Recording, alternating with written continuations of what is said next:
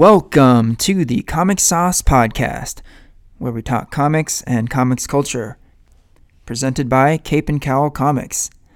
I am Henry Liu, and today we are going to talk about Solo, a Star Wars story.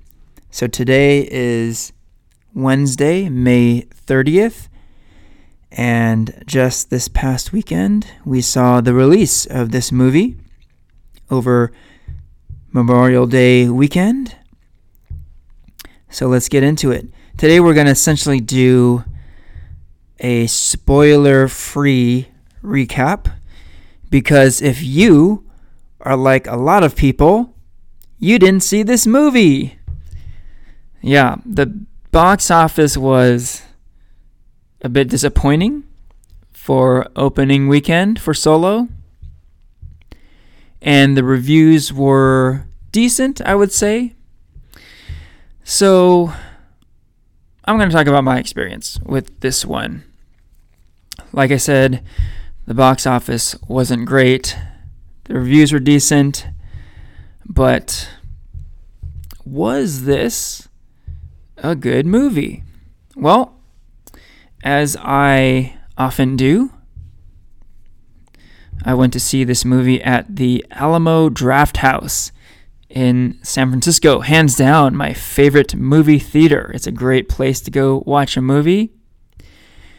Um, a couple highlights with Alamo Drafthouse. One is the reserved seating. Fantastic. Love that you can book your seats in advance. And I love the fact that you can order food while in the comfort of your seat. So I wanted to call this out because Alamo Drafthouse does do these promotions where they have exclusive menu items for particular movies.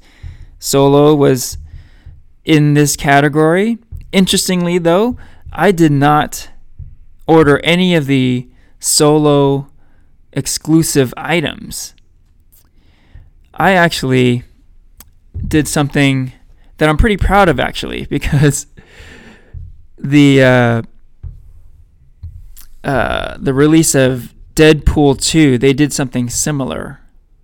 They had Deadpool related items you know. And Deadpool 2 is still showing at Alamo Drafthouse, right? So, with that knowledge, when I went to go see Solo, I thought, oh, hey, you know, I'm not seeing Deadpool 2 again, but I wonder if I can order Deadpool 2 exclusive menu items. Sure enough, I could. So I did. I loved the chimichangas that Alamo Drafthouse offered for my viewing of Deadpool 2, I ordered them again for Solo. So there I was, watching a Star Wars movie with exclusive Deadpool 2 grub, chimichangas. So, boom, fantastic. When uh, I found out I could do that, I was I was set. You know, I was happy. So, um, yeah, my expectations weren't super high going into this movie. So it was nice right off the bat to know that I could eat some awesome chimichangas watching this one with uh, minimal expectations. Okay, so let's get right into it. What did I like about this movie, if anything? Well, first off, I gotta say, I did like it. I did like this movie. You know, might be kind of a surprise because the reception has been kind of lukewarm. You know, like I said, the reviews weren't terrible, but the box office has been down, really down for this one. But I gotta say, I enjoyed my experience here. I would say I enjoyed it marginally. You know, I wouldn't call this a great movie by any stretch of the imagination, uh, but I did marginally like it. I would put it in the same category as Episode 3, Revenge of the Sith, and Episode 7, The Force Awakens. Two other movies I would also put that tag of I liked them, but essentially just marginally, you know, kind of middle of the road type stuff. I mean, nowhere near uh, the heights of the greatest Star Wars movies, uh, but also much better than the shittiest Star Wars movies. You know, like episode one and episode two, I would put in that category. So I had a good time watching this movie for sure. So definitely a couple of the highlights were the action scenes. The action scenes really were pretty cool for this movie, you know. Um, in particular, there was a train heist scene and a space chase scene. I don't go into any more detail there, but both of these action sequences really uh, were done well. I thought they were super exciting. You know, they were in the spirit of Star Wars, and um, yeah, yeah, almost those two scenes alone kind of pushed this one over the top for me. So there are definitely thrills to be had watching this movie. And, you know, I compared this movie a little bit to The Force Awakens, episode 7. You know, like episode 7, I feel this one had a lot of fan service in it. You know, these moments of nostalgia. So, you know, you can take that a couple different ways because, I mean, you do have to be a Star Wars fan to appreciate these moments. But, you know, I am a Star Wars fan, have been for a long time, and I, I got pretty excited with these moments, you know, and I would say pay attention because you get hit from different angles with these moments of nostalgia. It's not just visual cues. I would say there's dialogue, music, and visual cues that tap into this uh, nostalgia component. I mean, we're seeing this more and more with these geeky type movies, whether they're superhero movies or Star Wars or Star Trek, whatever. I mean, we're seeing this stuff. It's really a necessary part of these movies now, right? Um, but you know, these nostalgic moments can be done well, and they can be done not so great, right? So I think Solo did a pretty good job with uh, with these callbacks, yeah. And you know, I don't want to go into spoilers, so I won't go into detail. But like I said, do pay attention it's not just a particular type of nostalgic moment. Like I said, pay attention to the dialogue, listen to the music, watch the visuals. Uh, there, there, there are some treats in there to enjoy for sure. What else? I also like the supporting cast. There's a great supporting cast to this movie. Not only worthy additions to the Star Wars franchise, like the droid L337. Great character. Really funny and different and new, you know? Like I said, a worthy addition. Another worthy addition, the Marauder, Enfys Nest. Cool character. Very cool. The character design is totally on point and a pretty interesting character that I think, you know, it's hard to get a grasp on where this character is exactly coming from. So um, that's all I'll say there. But yeah, you know, like I said, worthy additions, man. And in addition to the additions, we got some returning characters like Lando Calrissian and, of course, Chewbacca totally welcome. You know, it's great to see them kind of along the lines of that nostalgic factor I was talking about. Um, they were great. You know, Donald Glover as Lando is awesome, man. I wanted to see more of him. Chewbacca is great as always, and um, yeah, the supporting cast was outstanding. You know, great performances, great character design, characterizations were great, and I liked the the fresh takes on existing characters. Like I said, Lando and Chewie. Um, a lot to like there. Yeah. Okay, so on to some stuff I didn't like as much. So I talked a little bit about the nostalgia, right? For the most part, I felt like the fan service in the movie, the little callbacks to the original trilogy were quite well done. I did want to call out one thing though.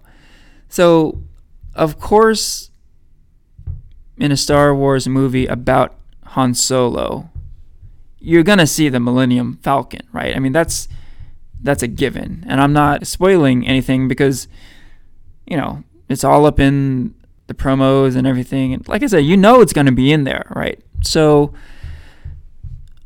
of course, I was looking for like when the Millennium Falcon would first appear and how they would use it and all that kind of stuff.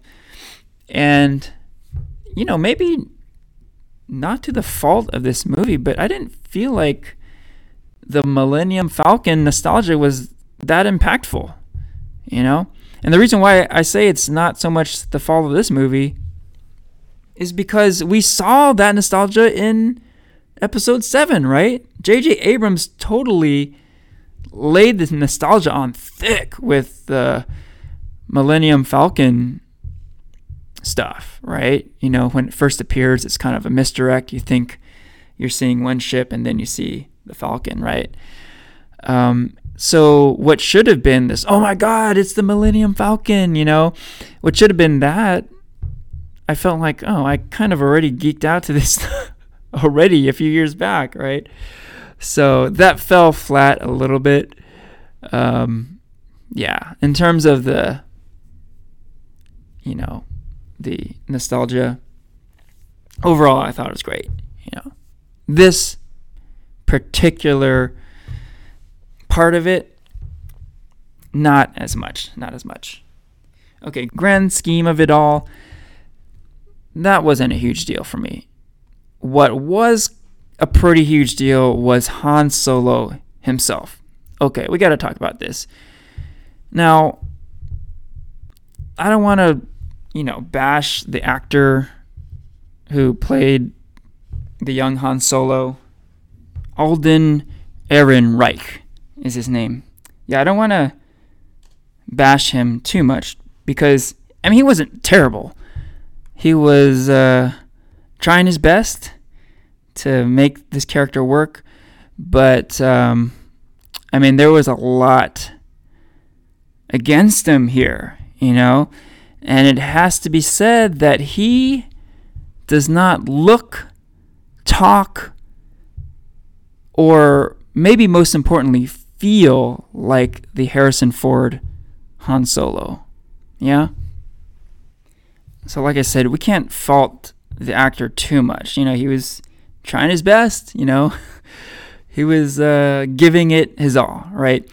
I mean, I fault the casting here because, look, if you're casting a young Han Solo, you gotta at least hit one of these three things.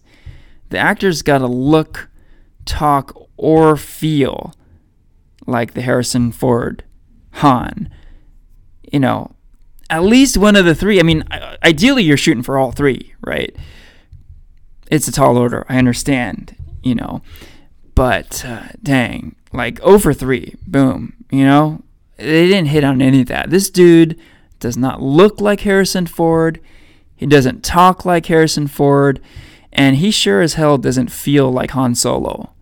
Like there was something missing there, and that's probably the hardest one, right? The the feel of this character um, that intangible quality, right? Not an easy task. So, I mean, you can scour the earth and you may never find that, I understand. But then at least, you know, get a guy who can talk like Han. Get a guy who looks like Harrison Ford at least a little bit. This guy, I mean, he doesn't look like him at all. Doesn't talk like him at all. And with all that said, I think you could still make the casting work if you hire a younger actor. You know, I, I know there was some discussion about hiring a much younger actor to play Han in this movie. You know, this guy, uh, Alden Ehrenreich, again, you know, I, I didn't think his performance was terrible. Um, but I mean, he just didn't feel like Han. And also, he's not that young. So this guy is uh, currently 27 or sorry, 28 years old. And he's not like a super baby faced 28 year old. You know, he, he looks, you know, a little older. He doesn't look, to be honest, any younger than Harrison Ford looked in the first Star Wars movie, you know? If they had hired a younger actor, then at least it's like, oh, well, give him a few years and then maybe he could look like Han in episode four. You know, there's that suspension of disbelief sort of thing, right? So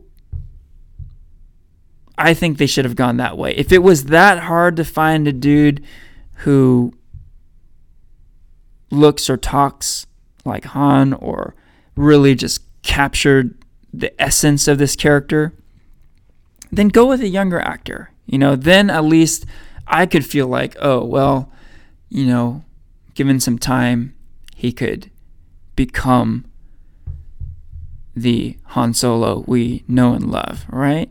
And I know there were discussions, you know, like I said, that was considered.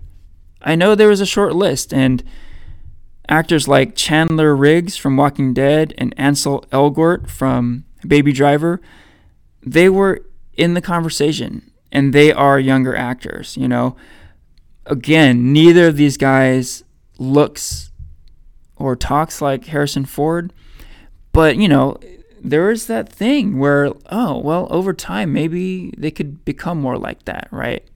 Now, I, I bring these two actors up because I know they were discussed, you know, they were considered.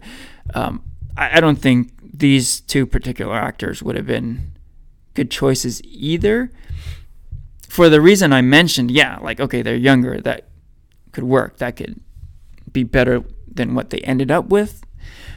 Um, but I think these actors are pretty well established. You know, people know them. Like if you see Chandler Riggs, you think of Carl from Walking Dead, right? I don't think you want that. You you don't want us to watch a Star Wars movie about Han Solo and then keep thinking about Carl Grimes in your head, right?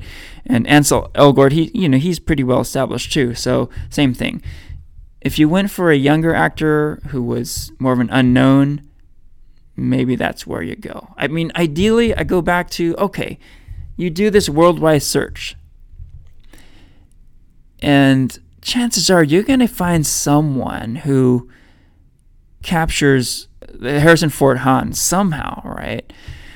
Um, and if not, go with a younger actor. I mean, this is just my opinion, right? But they, they blew it here. You know, I, I think the casting really failed in this regard. And this is the central character of the movie. I, I, I mentioned I love the supporting cast. And you can have, you know, a dream team, grand slam supporting cast. If your central character doesn't work, that's a big problem, you know. Uh, that's yeah, that that's I, I struggled with that. I definitely struggled with that with this movie. Okay. So, all in all, an enjoyable experience. You know, I had some stuff I liked about the movie, I had some stuff I didn't like so much. But all in all, you know, I enjoyed it. However, we do have to talk about what a lot of people are talking about right now, and that's Star Wars fatigue. Is this a real thing? You know, especially with the box office numbers being disappointing for Solo, people are talking about a lot. Are people just, you know, kind of done with Star Wars? Is it just too much? You know, are, are we just tired of it? Um, you know, I would say yes. I would say definitively yes. You know, the, despite the fact that I enjoy this movie, I really feel like we've been treading in familiar territory for quite a while now. You know, so from the perspective of the timing of Star Wars movie releases, I mean, look at the history. Historically, these movies don't come out that often. Look at the original trilogy. Even when they came out back to back to back, there were years between releases. You know, Star Wars to Empire to Jedi, right? Then there was a huge gap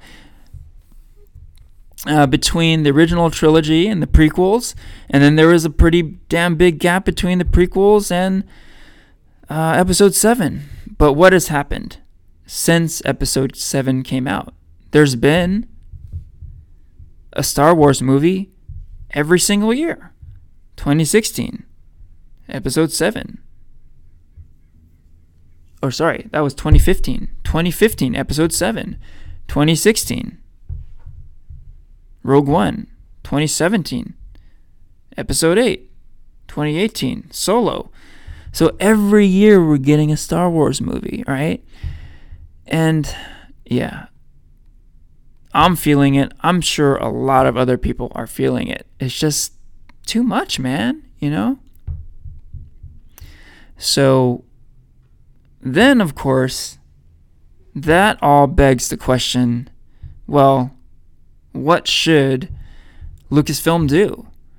You know, I don't think they're going to stop this money train, right? They want to keep producing these films, keep making money. But, you know, how should they do it? I mean, I think they should look no further than their fellow Disney property, Marvel Studios, right? Marvel Studios cranks out not only one movie a year, they're at three movies a year. So why isn't there this big Marvel fatigue? You know, I mean, some would say there is some, not particularly Marvel fatigue, but just superhero fatigue in general, right? Um, but I would argue with the MCU, the Marvel Cinematic Universe, that this fatigue thing is not happening. I mean, look at the movies they've been putting out most recently, Infinity War, Black Panther, Thor Ragnarok, Spider Man Homecoming. I mean, these movies are completely different.